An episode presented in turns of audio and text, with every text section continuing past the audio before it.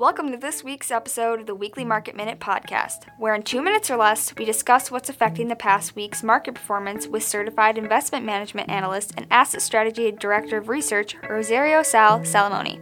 In this series, we will provide insights on what's affecting the financial markets, news of interest, as well as give you a preview of what might be ahead. The S&P 500 just posted a nice weekly gain. Can it continue? And can we break through 4,000? This latest bounce in stocks seems to be driven by investors moving on from the inflation bet.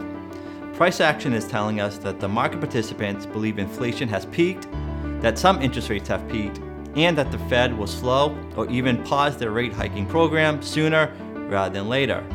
The result of all this is an S&P 500 that is flirting with the 4,000 level, broad based commodity products losing price momentum, bond funds providing a nice monthly return, volatility at three month lows, and growth easily outperforming value month to date. This brings us to the week ahead, where it's all about the Fed. The Fed decision on interest rates is on Wednesday, and it is expected to be another hike of 75 basis points. More important may be the news conference afterwards and how Fed Chair Jay Powell performs. If he seems as dovish or less hawkish, then it could be enough to propel the S&P 500 above 4,000.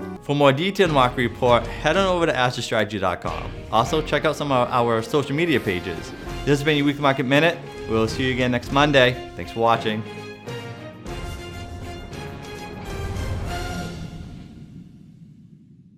Like what you heard? Subscribe to our podcast. We're on iTunes, Spotify, Google Podcasts, Anchor, and other podcast platforms. Also, be sure to follow us on our social media sites. This has been your Weekly Market Minute. Thanks for listening.